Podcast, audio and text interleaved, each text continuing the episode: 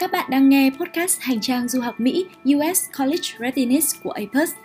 Podcast này chia sẻ những thông tin cần thiết giúp các bạn học sinh tự xây dựng một lộ trình chuẩn bị hồ sơ và xin học bổng hiệu quả vào Đại học Mỹ từ sớm. Podcast hôm nay thuộc chuyên mục College Application Prep, phỏng vấn các chuyên gia về du học Mỹ, sinh viên, cựu sinh viên, những bạn học sinh vừa đỗ hay bố mẹ của các bạn về quá trình, bí quyết chuẩn bị hồ sơ du học Mỹ với các thành tố, học thuật, các bài thi chuẩn hóa như SAT, ACT, hoạt động ngoại khóa, hồ sơ ứng tuyển như bài luận, thư giới thiệu, vân vân. Podcast hôm nay nói về bức tranh tuyển sinh Đại học Mỹ 2021-2022 sắp tới với 3 nội dung: những biến động, thay đổi tổng quan trong mùa tuyển sinh vừa rồi tại các trường đại học Mỹ, những thay đổi trong bộ hồ sơ ứng tuyển và phương thức xét tuyển và cuối cùng là những điểm cần lưu ý dành cho các bạn học sinh, sinh viên Việt Nam muốn ứng tuyển vào các trường đại học tại Mỹ. Xin mời các bạn cùng lắng nghe.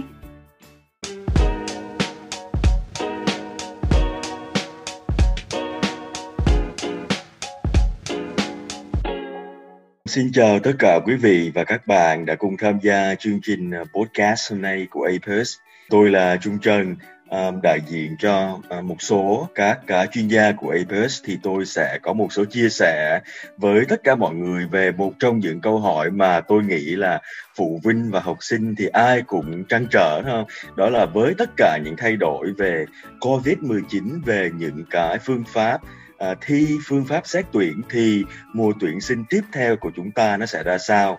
À, như tất cả mọi người cũng biết rồi, mùa tuyển sinh vừa rồi thật ra cũng là một cái mùa tuyển sinh mà rất là lịch sử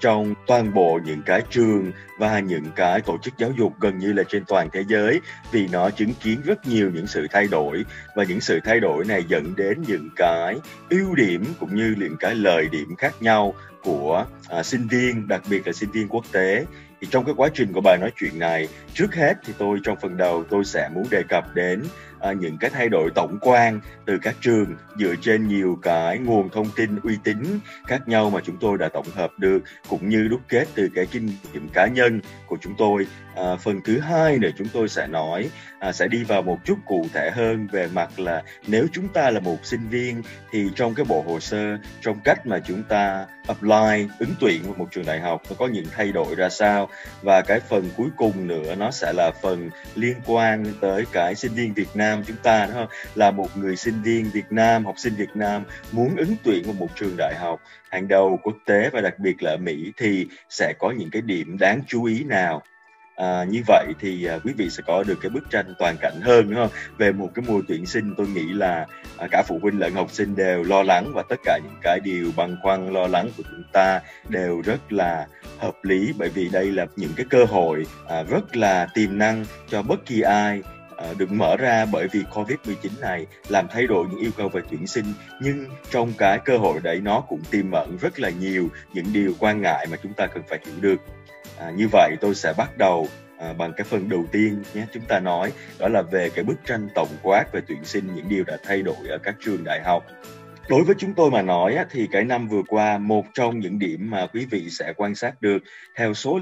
kê từ các tổ chức lấy từ nguồn Common App là cái bộ hồ sơ mà nếu quý vị và các bạn chưa biết thì ở Mỹ có một số những cái hình thức các bạn có thể dùng để apply vào đại học không? ví dụ Common App hay là Coalition App nhưng mà Common App là cái hệ thống lớn nhất và gần như đa số mọi người đều sử dụng thì ở Common App trong cái năm học vừa qua chúng ta đã chứng kiến được là có 10% số lượng hồ sơ đã tăng thêm, nhưng chỉ có 1% số lượng người ứng tuyển tăng thêm thôi. Đó là cái thông số lấy được từ hệ thống. Nghĩa là sao? Tức là nghĩa là rất nhiều sinh viên, học sinh, họ apply nhiều trường hơn, họ gửi nhiều bộ hồ sơ hơn. Nên với cùng một cái số lượng à, sinh viên không nhiều hơn lắm so với năm ngoái nhưng mà cái số lượng application nó sẽ nhiều hơn hẳn. Điều này chứng tỏ là cái mức cạnh tranh và đặc biệt là đối với một số những chuyên gia thì cái con số này à, làm cho họ nghĩ rằng đó là việc các học sinh trước đây chưa từng có cơ hội ở những trường top hàng đầu ở những trường mà mình gọi là rich school tức là những trường mà học sinh họ phải với tới đó để có thể uh, apply được. Thì năm nay số lượng học sinh uh, họ apply vào những trường đấy và cái số lượng trường à, mơ ước trường gọi là vươn tới đó. Trong cái danh sách những cái trường mà học sinh sử dụng à, nó nhiều hơn hẳn so với những năm trước nên mới dẫn tới cái phần là À, không có nhiều ứng cử viên nộp đơn vào nhưng có cái số lượng mà hồ sơ nó tăng lên đáng kể. Thì các bạn sẽ thấy được à, theo cái tâm lý bình thường và theo kinh nghiệm về tuyển sinh thì nếu mà bạn apply thì thường các bạn sẽ không tăng số lượng những cái trường safety tức là những trường an toàn các bạn đâu. Mà trong mùa này đa số mọi người đều tăng những số lượng cái dream school những trường họ mơ ước. Trong cái nhóm rich school trong nhóm những trường mà họ phải vươn lên là thường nó vượt qua khỏi tầm tơi của bạn. Nhưng bây giờ bạn cảm được là à, bởi vì cái mùa tuyển sinh này có nhiều những cái điểm mà nó không rõ ràng. À, bạn có thể không cần phải nộp cái điểm số nữa. Cái GPA của bạn có thể là bạn có nhiều cái cách giải thích hơn không? cho một cái điểm GPA thấp bởi vì là bạn sẽ phải chuyển sang học online chẳng hạn. Rất nhiều người cảm thấy tự tin và cảm thấy muốn thử cơ hội ở những cái trường top đầu. Điều này dẫn đến việc là những cái trường top đầu bị lạm phát. À, mình sẽ nói tới trong một cái điểm tiếp theo nhưng mà cái điểm thứ hai chúng tôi nghĩ là quý vị và các bạn cần phải quan sát thấy được đó là việc mà tất cả các trường đại học Mỹ tính trung bình thì trong năm vừa rồi theo báo cáo về số liệu thì họ đã bị thất thoát khoảng 120 tỷ đô la ngân sách. Các bạn biết rồi, ví dụ một trường rất là lớn như là Harvard hoặc Japan chẳng hạn thì cái budget của họ cũng khoảng chừng vài tỷ đô la đúng không? Do vậy thất thoát 120 tỷ đô la tuy là nhìn chung số lượng tất cả các trường nhưng đây cũng là một cái con số rất là lớn. Do vậy ở cái mùa tuyển sinh tiếp theo này thì một trong những điều mà các trường họ sẽ xét rất là kỹ đó là cái uh, financial profile của các bạn đúng không? Họ sẽ tối ưu hóa lại những cái con số mà chúng ta khai để nhà trường có thể có một cái budget một cái kinh phí cái ngân sách nó khoa học hơn có thể cung cấp được cho nhiều học sinh hơn. Nên nếu như quý vị và các bạn apply ở trong mùa tuyển sinh 2020 2021 này thì một trong những điểm chúng ta phải uh, chú trọng nữa đó là phải đầu tư nhiều thời gian và rất là kỹ lưỡng trong cái bộ hồ sơ tài chính. Cũng như là khi chúng ta chọn trường cái danh sách trường của chúng ta thì phải cân nhắc được rõ ràng hơn cái à, việc là những trường nào mình có thể afford những trường nào mình có thể chi trả để đi học đúng không? Và những trường nào mình không thể bởi vì các trường cũng sẽ nhìn vào cái à, đặc điểm về tài chính của ứng viên nhiều hơn so với những cái vòng trước. Một điểm thứ ba nữa mà chúng ta thực ra có liên quan tới điểm mà chúng ta đã nói ở phần thứ nhất đó là việc các cái trường đại học lớn ở Mỹ đều nhận được một cái số lượng đơn ứng tuyển tăng đến mức kỷ lục à, so với năm trước. Ví dụ như các bạn có biết là MIT thì cái số lượng hồ sơ năm nay tăng 66% so với năm trước. Ở Harvard thì tăng 42% và ở Yale thì cũng tăng một cái số lượng tôi, theo tôi nhớ không lầm là độ chừng 40% gì đó. Do vậy, ở đa số các trường top đầu này thì các bạn sẽ thấy cái xu thế hiện nay đó là việc mà họ nhận được rất nhiều hồ sơ và à, rất nhiều hồ sơ trong cái nhóm đó trước đây là những hồ sơ unqualified tức là không thể nào lọt vào cái vòng gọi là vòng xét tuyển thứ hai của trường đâu. Nhưng hiện nay vì một số lý do như là không có điểm SAT chẳng hạn mà những hồ sơ đấy họ cũng phải xem xét. Nên điều này dẫn tới một cái hệ quả mà rất nhiều những cái à, văn phòng tuyển sinh ở trên toàn nước Mỹ hiện nay họ đang lo lắng đó là không có đủ admission officers không có đủ những chuyên gia về tuyển sinh để đọc để phân tích và đánh giá hồ sơ. Và cái lời khuyên của các chuyên gia trong cái giai đoạn này trong mùa tuyển sinh 2020 2021 đó là những bài luận và những hồ sơ của các bạn phải sắp xếp rất là concise, rất là cô động và rất là focus, rất là tập trung vào những điểm mạnh, điểm yếu của mình. Bởi vì à, theo dự tính của chúng tôi thì mỗi cái chuyên viên tuyển sinh Um, thật ra mà nói nếu quý vị tham khảo các thị trường uh, nhân lực về tuyển sinh cũng vậy thị trường này thì cũng giảm sút đi rất là nhiều không có đủ nhân viên tuyển sinh và số lượng nhân viên tuyển sinh đã ít rồi. Còn phải xét duyệt một số lượng hồ sơ mà trong mùa tới mọi người nghĩ là nó cũng sẽ tăng lên với một mức độ chóng mặt. Do vậy cái thời gian của họ tôi nghĩ là theo kinh nghiệm cá nhân của tôi lúc trước họ có ví dụ 10 phút để đọc một bài bây giờ tôi nghĩ chắc là chỉ có 5 phút thôi. Nên cái cách mà chúng ta soạn resume cách mà chúng ta trả lời những câu hỏi ngắn ở trong Common App cách mà chúng ta liệt kê các cái hoạt động ngoại khóa trong Common App chẳng hạn. Và đặc biệt cách chúng ta viết bài luận thì ta phải hiểu được thế nào là cái sự cô động và sự tập trung ở trong nội dung. À, chúng ta sẽ phải thay đổi đáng kể cái quan điểm về chiến lược của mình so với cái mùa tuyển sinh trước đây khi mà họ có nhiều thời gian hơn một điểm tiếp theo nữa mà tôi sẽ nói, đó là việc mà tất cả mọi người rất là quan tâm và thấy rất rõ rồi, đúng không? Đó là cái sự thay đổi ở trong việc bạn có cần phải nộp điểm thi chuẩn hóa như là điểm SAT hoặc là điểm ACT cho trường hay không? Và điều này có ảnh hưởng gì đối với bộ hồ sơ của các bạn? Rất nhiều người trong các bạn khi mà tôi thông báo cho các bạn biết cái tin là ở mùa này các bạn sẽ không phải nộp uh, điểm thi đâu. Vì trường đã trở nên test optional do nhiều bạn bạn không thi được uh, vì các lý do khác nhau. Và rất nhiều trường cho rằng trong tương lai họ cũng sẽ giữ cái yêu cầu uh, mới này nghĩa là không yêu cầu các bạn phải có điểm SAT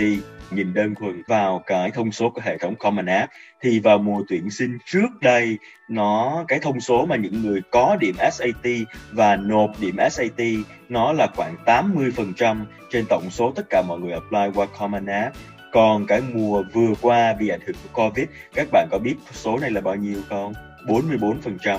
nghĩa là đã giảm gần một nửa đó không à, so với lại trước đây. Điều này chứng tỏ là rất nhiều sinh viên và học sinh không có điều kiện để thi hoặc là không muốn thi SAT hoặc là ACT chẳng hạn. Tuy nhiên điều này nó đem tới một cái quan điểm đó là cái quan điểm về một cái lợi thế nghịch cho các bạn. À, đó có nghĩa là sao? Bạn phải hiểu được đầu tiên cái việc test optional nó không có nghĩa là test blind test blind nghĩa là sẽ không hoàn toàn không nhìn vào điểm số. Dù bạn nộp điểm số là bao nhiêu, mọi người họ cũng sẽ che đi, họ không nhìn tới để đảm bảo tính công bằng. Nó giống như là need blind trong admission vậy đó, đối với những trường mà họ không nhìn vào tài chính. Nhưng mà test optional thì nó cũng giống như là cái need sensitive ở trong tài chính vậy. Nghĩa là họ vẫn nhìn vào con số. Và nếu bạn có một cái điểm SAT và ACT cao, nó vẫn là cái lợi thế đáng kể cho bạn ngoài ra như tôi nói như vậy nó có một cái khái niệm là khái niệm về một cái lợi thế nghịch một cái reverse advantage. Có nghĩa là nếu như nhá nếu như bạn là một sinh viên mà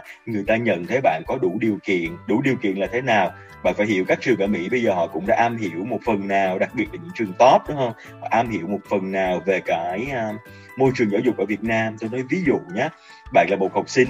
à, bạn sống ở hồ thành phố Hồ Chí Minh hoặc Hà Nội bạn học ở trường ARMS hoặc là trường chuyên tự nhiên hoặc là bạn học ở trường ở phổ thông năng khiếu hoặc trường đại nghĩa mà bạn không có điểm SAT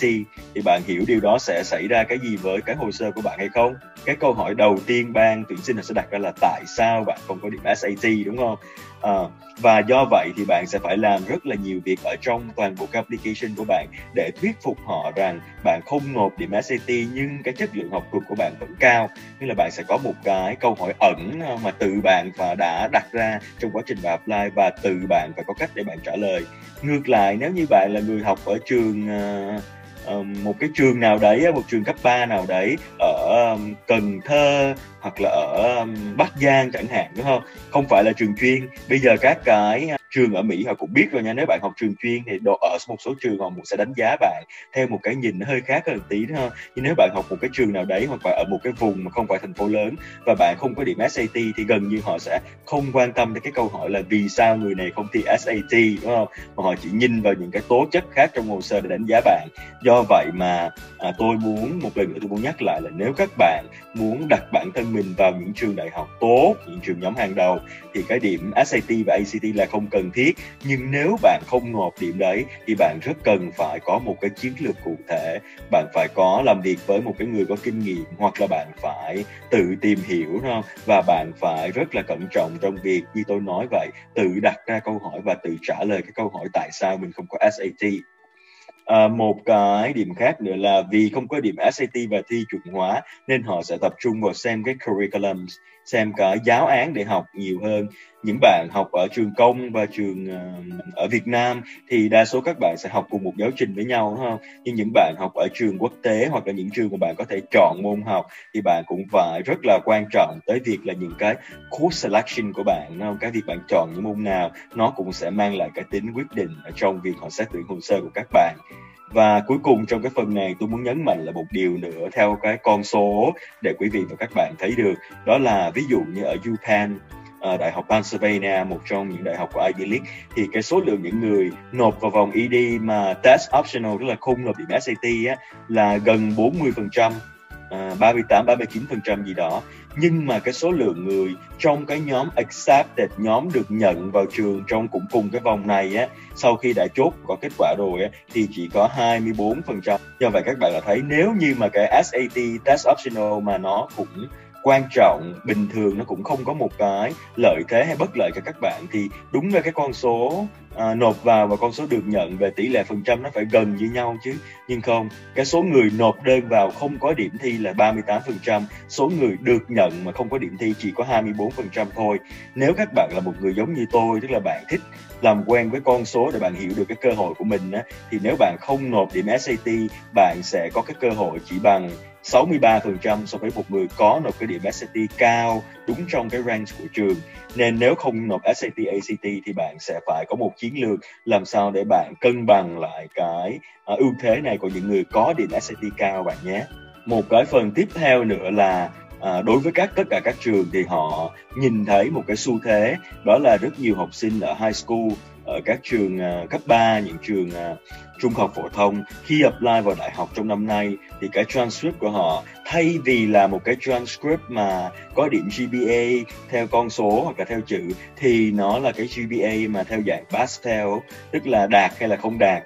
lý do là vì có một số lượng lớn các trường à, sau khi các em chuyển sang học online thì trường sẽ cho phép các em có cái option là pass fail chứ không phải GPA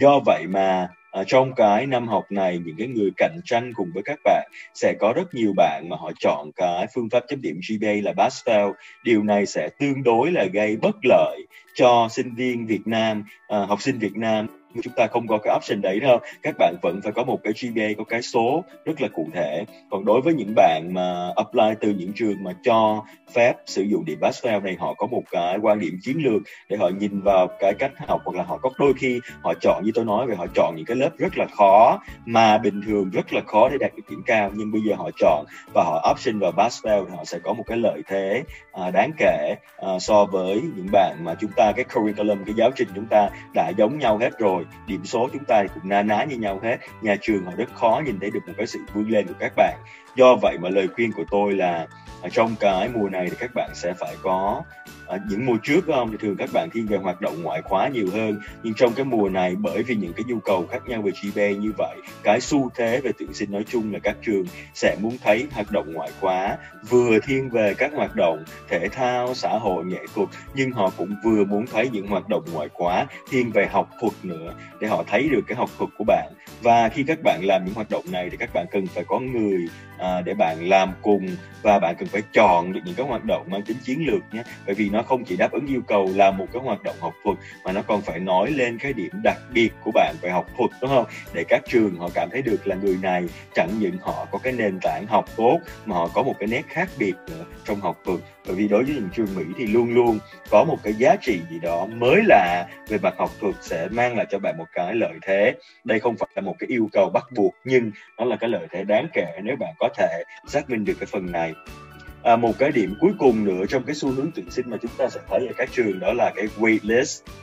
waitlist của các trường trong năm trước và năm nay chắc chắn sẽ dài hơn rất là nhiều so với những cái waitlist trước đây. Lý do là bởi vì các trường họ không chắc được là sinh viên của họ sẽ có đến được hay không vì lý do uh, covid vì lý do tài chính rất nhiều những cái lý do khác nhau ở cái mùa tuyển sinh trong những cái giai đoạn covid này. Nên những trường các trường đa số đều sẽ có chuẩn bị một cái waitlist uh, ờ, nó dài hơn đáng kể so với bình thường do vậy nó sẽ đưa tới hai cái yếu tố mà bạn cần phải quan tâm ở trong việc ứng tuyển vào trường đại học ở Mỹ. Thứ nhất là cái phần demonstrated interest, tức là cái phần mà bạn chứng minh được với trường là bạn quan tâm tới trường và sẽ theo học ở trường, nó trở nên quan trọng hơn nếu bạn muốn nhận được một cái lời mời nhập học ngay lập tức. Tôi có quan sát thấy là trong năm trước có nhiều bạn mà bạn về bài luận rất là hay về các cái profile bạn đều rất là tốt, nhưng những trường họ vẫn defer bạn hoặc họ vẫn cho bạn vào list lý do vì sao thì chúng ta đã thấy rồi bạn không có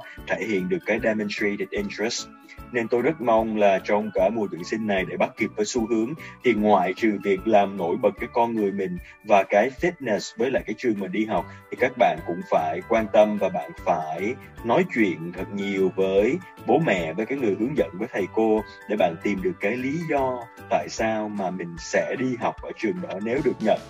mình phù hợp với trường đấy là một chuyện, mình học giỏi là một một chuyện, nhưng cái lý do vì sao nếu được nhận mình sẽ đi học ở trường đấy là một chuyện khác nếu bạn muốn thoát khỏi waitlist. Và nếu như bạn, trong đa số trường hợp khác thì ngoài trừ việc chuẩn bị các cái thủ tục hồ sơ bình thường, tôi nghĩ bạn cũng cần phải làm việc rất kỹ để bạn chuẩn bị một cái chiến lược waitlist nữa. Nếu bạn bị waitlist những cái hành động những cái action bạn phải làm là những gì đó không? Bạn phải nắm rõ được điều đó điều này đòi hỏi bạn phải rất là có kinh nghiệm trong cái việc tuyển sinh này bằng cách bạn đọc nhiều tài liệu tham khảo nhiều nguồn hoặc là bạn phải có một cái nguồn uh, trợ giúp từ những người có kinh nghiệm hơn.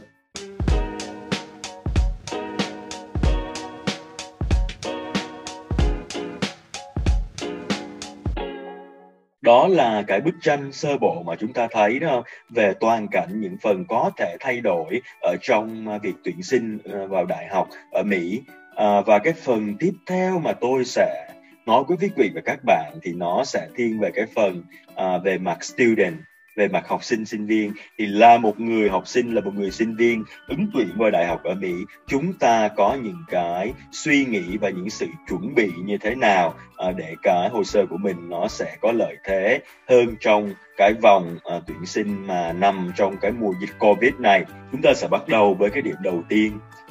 đối với đa số những cái trường đại học và những chuyên viên trong lĩnh vực tuyển sinh thì một trong những cái à, điều mà chúng tôi quan sát thấy đó là ở những cái mùa hè trước ở những năm trước thì các bạn có rất là nhiều những cái EC những cái à, extracurriculars những hoạt động ngoại khóa. À, nhưng cái mùa này rất nhiều bạn đối với bạn có hoạt động ngoại khóa của bạn là việc chuẩn bị hồ sơ vào đại học. Bởi vì sao? Bởi vì những cái hoạt động ngoại khóa khác mang tính thể thao, nghệ thuật, những cuộc thi học thuật thì hoặc là nó bị hoãn lại, hoặc nó chuyển sang hình thức online khi các bạn bị mất cái tinh thần. Và đặc biệt là ở Mỹ nhé tôi đến cái quan điểm này đặc biệt là ở Mỹ thì cả EC nó bị hạn chế rất là nhiều. Bởi vì đối với người Việt Nam chúng ta thì việc các bạn đầu tư chuẩn bị các hoạt động, nó như là một phần mà các bạn đã lên kế hoạch trước vậy. Nó có chuyển thành online hay gì thì bạn phải tìm cái khác thay thế. Bạn vẫn phải tiếp tục cái quá trình đấy, nhưng người Mỹ họ tham gia hoạt động ngoại khóa hoàn toàn là theo sở thích cá nhân. Và bởi vì vậy mà thậm chí có nhiều em trong những đội tuyển học thuật, nhưng mà khi cái hình thức thi thay đổi, các em không muốn thi nữa nên khi các bạn apply thì bạn không chỉ hiểu cái tình thế của mình, bạn phải hiểu được tình thế những người khác phải không? Đối với những cái chuyên viên xét duyệt hồ sơ, thì trong cái mùa xét duyệt hồ sơ năm nay, họ sẽ phải xét duyệt cả sinh viên mỹ lẫn sinh viên quốc tế mà. Nên cái số lượng hoạt động ngoại khóa thú vị mà họ nhìn thấy, nó sẽ ít hơn hẳn. Và điều này tạo một cái tâm lý cho những người duyệt hồ sơ đó ha bạn phải hiểu được cái tâm lý của họ họ khát khao thấy những gì à, cái xu thế hiện nay sẽ là việc các cái bài luận và cái bộ hồ sơ nó sẽ tập trung vào phần nội dung nhiều hơn. Đa số sinh viên họ sẽ khai thác cái nội dung về những gì họ đã trải qua trong quá khứ à, thời niên thiếu và họ có những gì gia đình họ có những cái background ra sao những cái struggle những cái khó khăn ở trong tâm lý chẳng hạn. Cái nội dung đó đã được phản ánh qua cái mùa tuyển sinh trước. Rất nhiều những chuyên viên tuyển sinh nói là họ đọc quá nhiều những bài theo cái xu hướng đó và à, cái sự vắng mặt của các cái hoạt động ngoại khóa mà nó mang tính cởi mở hoặc là mang tính học thuật hàng lâm theo diện gọi là đại chúng và cạnh tranh với người khác như là một cái môn thể thao á thì nó trở nên ít hiếm và nó sẽ là một cái món mình tạm gọi là một cái à, món hàng có giá trị ở trong mắt của những người tuyển sinh những người mà tìm kiếm những cái chất lượng đó do vậy mà trong cái mùa tuyển sinh này thì tôi khuyên là nếu các bạn là một sinh viên apply thì bạn nên cân bằng cái hồ sơ của mình ha. bạn phải hiểu được những cái gì mà người ta thấy quá nhiều và bạn phải phát triển được một cái bộ hồ sơ nó cân bằng nó vừa có đủ cái chiều sâu về nội dung và cái sự tập trung để nó cạnh tranh với cái tính nội tâm và cái gọi là cái hình thức về uh, diễn đạt rất là hàng lâm rất là uh, mang tính um, gọi là reflect mang tính uh, thể hiện con người mình của các bạn người Mỹ trong năm nay. Như bạn phải có đủ cái mình tạm gọi là cái vốn chiều sâu về ngôn ngữ tượng hình về cách diễn đạt và cái nội dung triết lý đó không? Để bạn thể hiện. Nhưng song song bên cạnh đấy bạn phải hơn được họ. Ở chỗ bạn thể hiện được cả những cái hướng ngoại của bạn nữa. Nói gì nói ở Việt Nam tôi nghĩ bạn cũng có một cái lợi thế nhất định trong mặt uh, hoạt động ngoại khóa. Bạn cần phải thể hiện được ok? Điểm thứ hai nữa là tất cả mọi người quan sát được đó là có rất nhiều học sinh viết về cái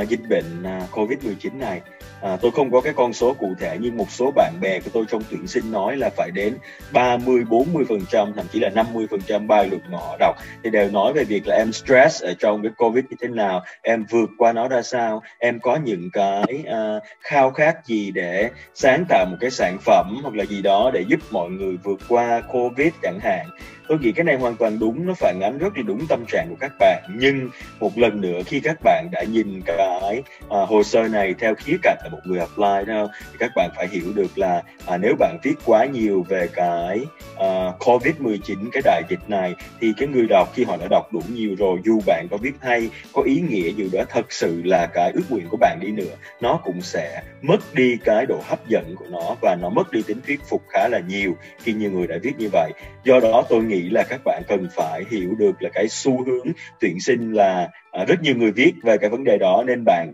hạn chế viết về nó trừ khi bạn có cái nội dung rất đặc biệt để khai thác về nó hoặc là bạn có thể viết về nó một cách là bạn uh, kết nối nó tới cái tham vọng cái, cái sản phẩm của bạn vào cái phần đầu hoặc phần cuối bài luận. Nhưng đừng viết một cái bài luận xuyên suốt đúng không? Mà chỉ diễn đạt về vấn đề này. À, đó là một cái xu thế không có hay ở trong tuyển sinh. À, và như vậy thì nó sẽ liên kết tới một cái vấn đề thứ ba nữa là vấn đề có những người họ viết cái bài về uh, tuyển sinh và nó rất hay thì làm sao? Uh, trong cái quá trình mà tôi làm việc và tôi nói chuyện với các cái bạn đồng nghiệp cũng như là xem xét những cái báo cáo về tuyển sinh á, thì uh, những cái em học sinh mà được lợi thế nhiều nhất và những cái nội dung bài luận làm cho cái người đọc họ cảm thấy họ bị uh, ảnh hưởng về cảm xúc và cảm thấy là họ thích nhất á, là cái phần mà nó có liên quan tới à, việc là bạn viết về các nội dung. Tôi sẽ lặp lại cái phần trước không viết về nội dung về covid 19 nhưng bạn thật sự có một cái trải nghiệm về nó. Tôi nói ví dụ những bạn có bố mẹ là first responder tức là những người uh, y bác sĩ mà phục vụ giải quyết về covid đó hoặc là những bạn mà có những cái uh, trải nghiệm đó, bạn đi thanh niên tình nguyện bạn tham gia trực tiếp vào việc là bạn uh, uh, cứu trợ cho những người bị covid thì những người như vậy sẽ có một cái lợi thế nhất định về mặt nội dung. Khi họ viết những cái bài như vậy nó rất là thuyết phục nó mang lại cái uh, cảm xúc uh, kính trọng và appreciate và rất là trân trọng từ người đọc và những người đó họ có cái lợi thế đáng kể đúng không do vậy bạn cũng phải hiểu được là trong quá trình bạn làm bài luận thì có một cái đối thủ cạnh tranh rất mạnh của bạn, đó là những bạn mà bố mẹ của họ là làm trong những nghề nghiệp đó hoặc bản thân họ có những cái trải nghiệm đó. Bạn cần phải hiểu được để bạn biết được rằng mình mạnh ở đâu và mình yếu ở chỗ nào để bạn khắc phục được không? Do vậy um, có rất nhiều những cái kỹ thuật khác nhau để bạn có thể thể hiện bản thân mình và bạn đem lại cho mình những cái lợi thế hơn. Tôi sẽ không có nói được chi tiết ở trong phần này bởi vì thường nó sẽ phải cần rất là nhiều thời gian để một cái tư vấn viên hoặc là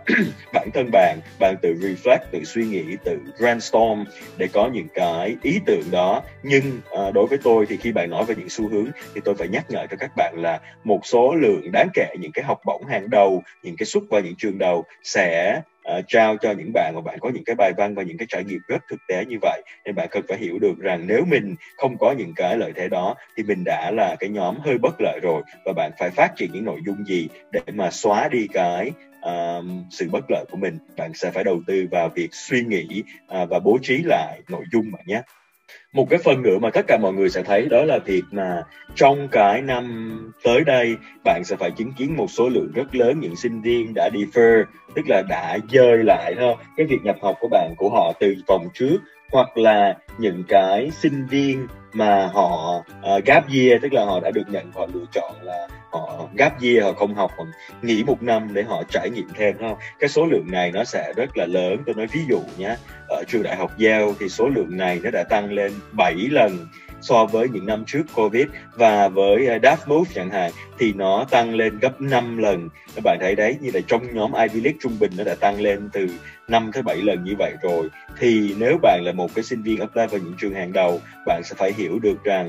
à, bạn có cái sự cạnh tranh không phải từ những người bạn mới mà từ những người mà đã defer hoặc là đã gap year rồi. Con số này nó cũng đáng kể có một số bạn sẽ phản biện một một số những cái uh, thông số sẽ cho bạn thấy là ok đáng kể nhưng nó cũng không có nhiều lắm nó chỉ chỉ một cái số lượng nhỏ thôi. Tôi nói ví dụ tôi không có con số rất cụ thể nhưng tôi có thể ước, ước tính thử. Ví dụ như trước đây trường uh, Yale có 20 bạn gap year và defer thì bây giờ họ có 140 bạn chẳng hạn. Thì nó là cái số lượng cũng lớn nhưng so với tổng số slot của trường để nhận sinh viên vào nó không nhiều lắm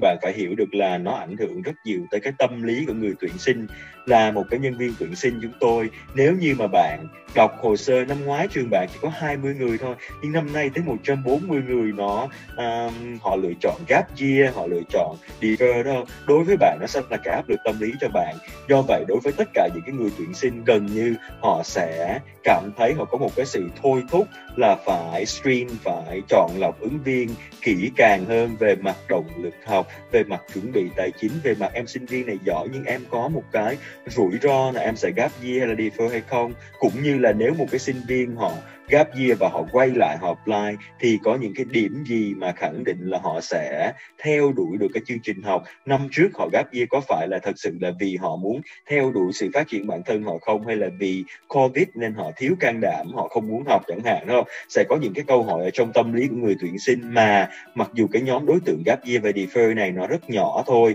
nhưng khi họ xét tuyển cả hồ sơ của bạn, họ sẽ tự áp đặt những câu hỏi này để họ xem là có, họ có bị ám ảnh không? Bởi cái việc là bạn có thể trở thành một cái người gấp di bất cứ lúc nào. Lúc trước cái con số này rất nhỏ nhưng bây giờ nó đã tăng lên 5 lần 7 lần. Đây là cái áp lực người tuyển sinh là phải nhìn thấy.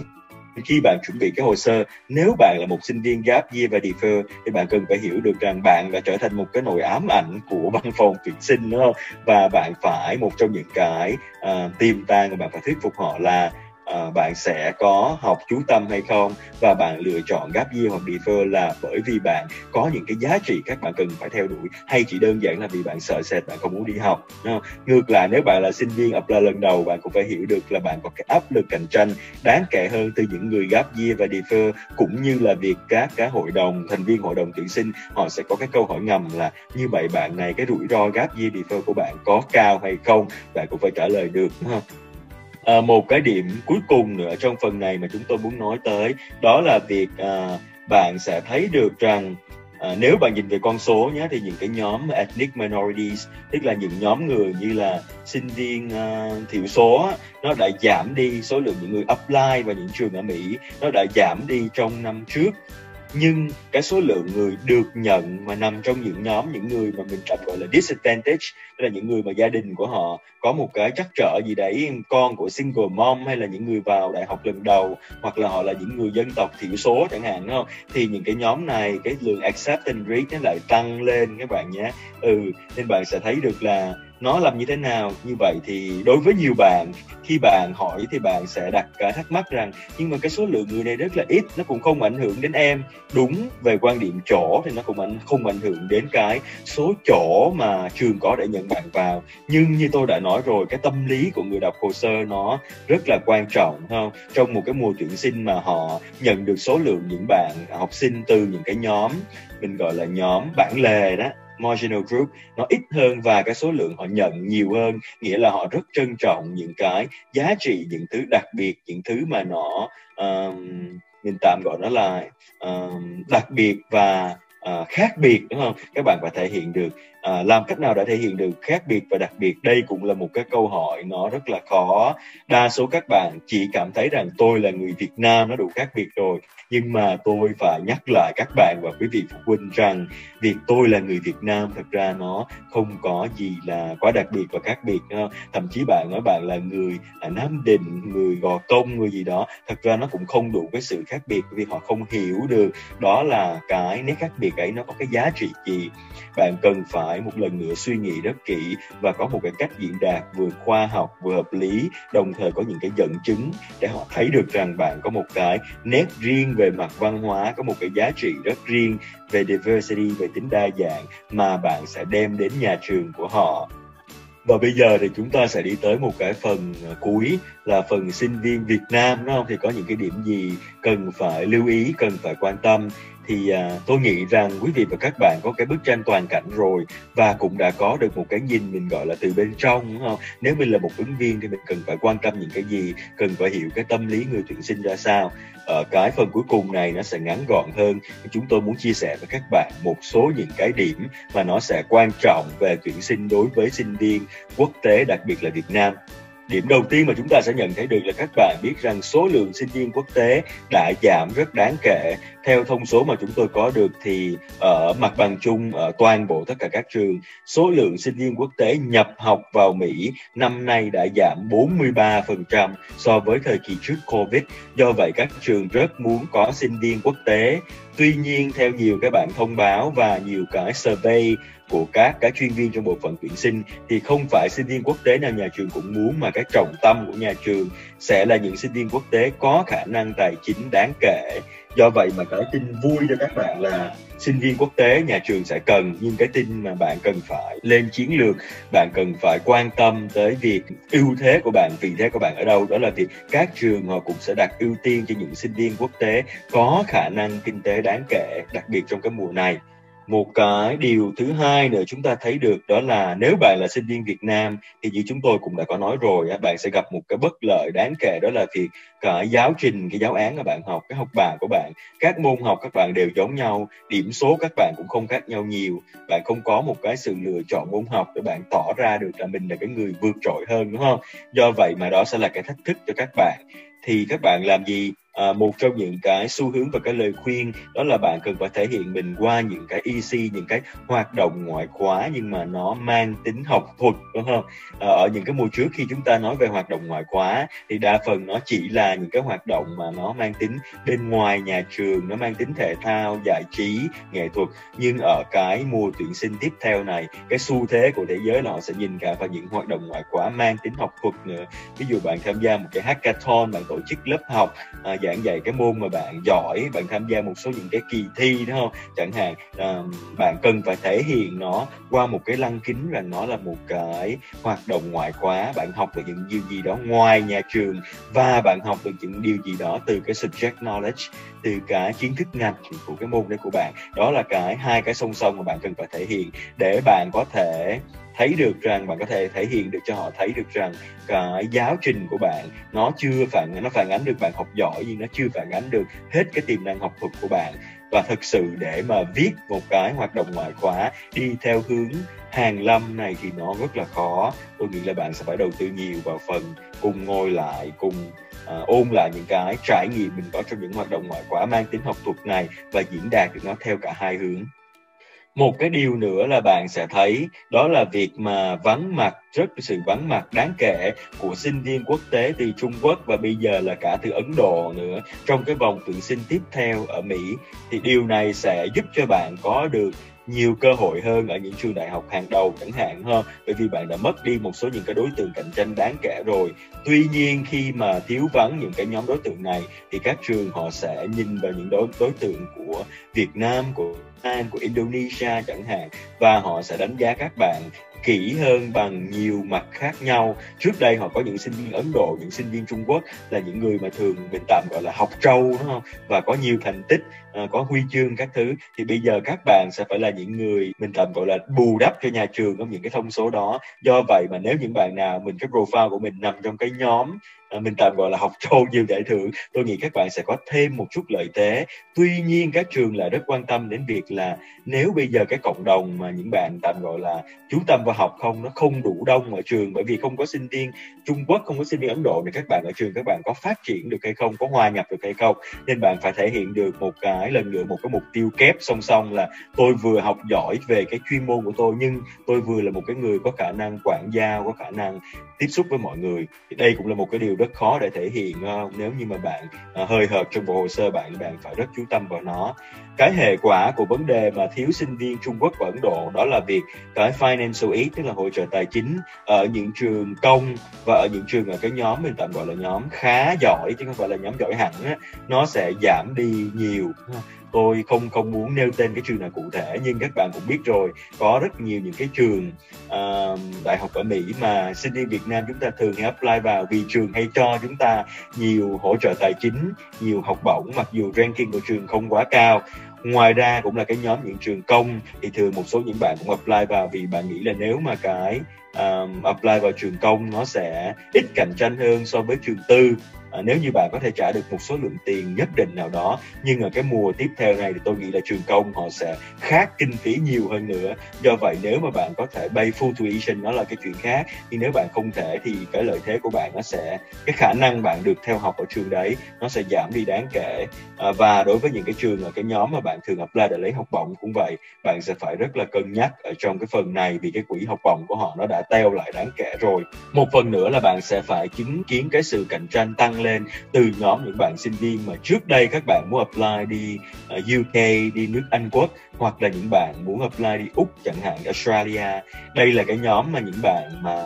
bây giờ bởi vì tình hình dịch ở Anh và Úc mà họ cảm thấy ít tự tin hơn và sẽ không muốn du học ở đấy, ngược lại họ sẽ muốn du học ở Mỹ chẳng hạn. Thì nếu những các bạn này đến từ những cái top, những trường hàng đầu ở Anh và Úc thì bạn sẽ biết rằng cái profile của họ sẽ có một số khác biệt với bạn, đúng không? Ở chỗ là Anh và Úc thì nó sẽ tập trung vào chuyên ngành và tập trung vào những cái môn học thuật trong cái ngành đó nhiều hơn. Còn Mỹ thì dù sao nó vẫn khai phóng, vẫn report nhiều hơn. Do vậy mà bạn sẽ phải um, về số lượng thì bạn sẽ sẽ có nhiều đối thủ cạnh tranh hơn. Về chất lượng thì sẽ có rất nhiều những người trong nhóm đó, họ giỏi về chuyên ngành và họ có một cái hướng đi nghề nghiệp rất là cụ thể. Do vậy mà bản thân bạn bạn cũng phải từ đặt cái thách thức cho mình là bạn không nên quá bay bổng. Thậm chí ngay cả khi bạn apply vào những trường liberal arts, bạn phải thể hiện vừa đủ cái chất khai phóng của mình, nhưng bạn cũng phải thể hiện được rõ là bạn có một cái tiềm năng và một môn học nó nhất định. Còn nếu bạn apply vào nhóm National University thì tôi nghĩ là cái yêu cầu của cái mùa tuyển sinh tiếp theo, cái xu hướng uh, tuyển sinh tiếp theo rõ ràng là bạn phải thể hiện được rằng bạn có một cái xu hướng gì đó về phát triển nghề nghiệp về nghiên cứu. Nếu mà bạn muốn học về nghiên cứu sau này bạn phải thể hiện được từ đầu. Chứ còn cái tâm lý mà tôi không biết gì nhiều lắm nhưng mà tôi có cái tâm trí rộng mở và tôi có khả năng học tiếp thu thì cái lợi thế đem về cho bạn sẽ không nhiều bằng những năm trước đây nữa. Bởi vì tính cạnh tranh cao. À, và cái việc cuối cùng nữa đối với sinh viên Việt Nam tôi nghĩ đó cũng là cái việc mà trong cái mùa Covid vừa qua bởi vì uh, hoạt động họ những cái hội đồng tuyển sinh những chuyên gia tuyển sinh mọi người họ đều có một cái họ đều phải trải qua training nhiều hơn. Các bạn sẽ thấy một cái xu hướng đó là việc mà cái uh, bởi vì thời gian thì ít mà ứng viên thì nhiều do vậy đa số các trường họ sẽ phải hệ thống hóa lại cái quá trình tuyển lựa và đánh giá sinh viên của họ. Trước đây gần như hoàn toàn là cảm tính nhưng trong cái mùa vừa qua thì theo cả nhiều nguồn tin chúng tôi thấy là nhiều những cái training hơn và thậm chí là international student họ cũng trao đổi kinh nghiệm với nhau để họ đánh giá hồ sơ được nhanh hơn và chuẩn hơn. Do vậy mà những bạn học ở những cái trường hàng đầu của Việt Nam mà thường gửi sinh viên đi uh, những trường hàng đầu của Mỹ ví dụ tôi sẽ nhắc lại những cái trường công và trường chuyên như là trường uh, phổ thông năng khiếu Trần Đại Nghĩa Lê Hồng Phong Hà Nội Amsterdam các trường chuyên à, ngoại ngữ chuyên sư phạm chẳng hạn. Đó là những trường mà À, đối với nhiều những cái trường đại học hàng đầu của Mỹ mà có nhận sinh viên Việt Nam mỗi năm họ đã nghe rồi họ biết uy tín các trường đấy rồi đúng không? Thì cái yêu cầu của họ sẽ khác. Họ muốn nhìn thấy những cái chất của con người bạn nhiều hơn và họ tự tin là bạn có thể theo thổi cái trường của họ về tiêu chí học thuật ngược lại nếu như bạn đến từ một trường họ chưa bao giờ nghe nói đâu thì bạn sẽ có thêm một cái tác vụ là bạn phải giải thích được rằng trường của mình nó có giỏi hay không. Tất nhiên bạn không ghi rõ là tôi thị trường tôi giỏi lắm không? Nhưng bằng cách bạn thể hiện là những cái lớp học của mình những người cùng học với mình à, qua cách mà thư giới thiệu của các thầy cô soạn cho bạn chẳng hạn thôi bạn thể hiện ngầm cái à, mức độ học thuật mà bạn đã chuẩn bị. Song song bên cạnh đó bạn cũng đừng cảm thấy buồn bởi vì thật ra đó cũng là một cái điểm lợi thế cho bạn nữa đúng không? Bạn có thêm một cái cơ hội. Chính vì cái người đọc hồ sơ họ có thêm một câu hỏi về bạn như vậy thì bạn cũng có thêm một cơ hội để bạn thể hiện bản thân mình. Nên có thể tôi nói là cái khuyết điểm của bạn là bạn phải trả lời nhiều hơn nhưng cái ưu điểm của bạn là họ sẽ dành nhiều thời gian và đọc hồ sơ của bạn hơn. À, tôi nghĩ đó là cái sự thật và chúng ta sẽ thấy. Một cái trường công mà một cái trường nổi tiếng ở Việt Nam họ sẽ dành ít thời gian hồ sơ họ đọc hơn. Họ chỉ tập trung vào cái khía cạnh là người sinh viên này có giỏi hay không cá nhân người này có hay hay không. Nhưng nếu bạn đến từ cái trường họ chưa biết thì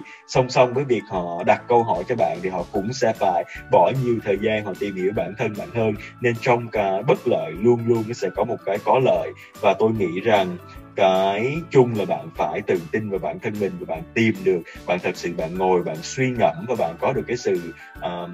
tư vấn cái sự uh, mở mang kiến thức cho bạn để bạn thấy được rõ là bạn có những cái phần gì khác và đặc biệt hơn người khác.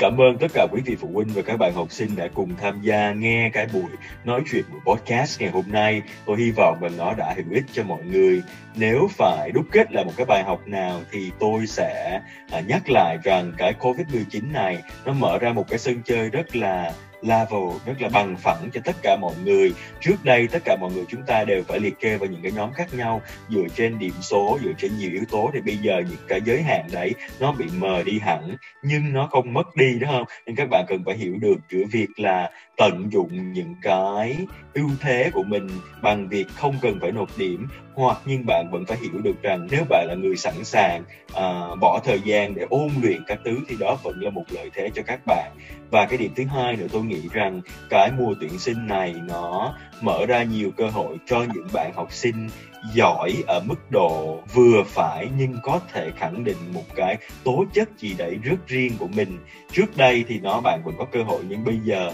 bởi vì covid tôi nghĩ cái cơ hội của bạn nó sẽ nhân thêm một số lần. Còn đối với những bạn học sinh mà bạn có điểm số rất cao nhưng bạn vẫn cảm thấy khó khăn khi nhận ra bản thân mình có điều gì hay, thì cái lời khuyên của chúng tôi là tất cả mọi người đều có những cái nét rất riêng. Nếu bạn chưa nhận thấy nét đó, nghĩa là bạn chưa suy nghĩ đủ sâu hoặc bạn chưa gặp được cái người có thể khai phá nét đó ở trong bạn mà thôi, hãy tự tin lên và trong cái mùa tuyển sinh Covid này thì tôi muốn chúc cho tất cả các bạn đều gặp nhiều may mắn hết. Và hãy tâm niệm cái điều ở trong đầu mình là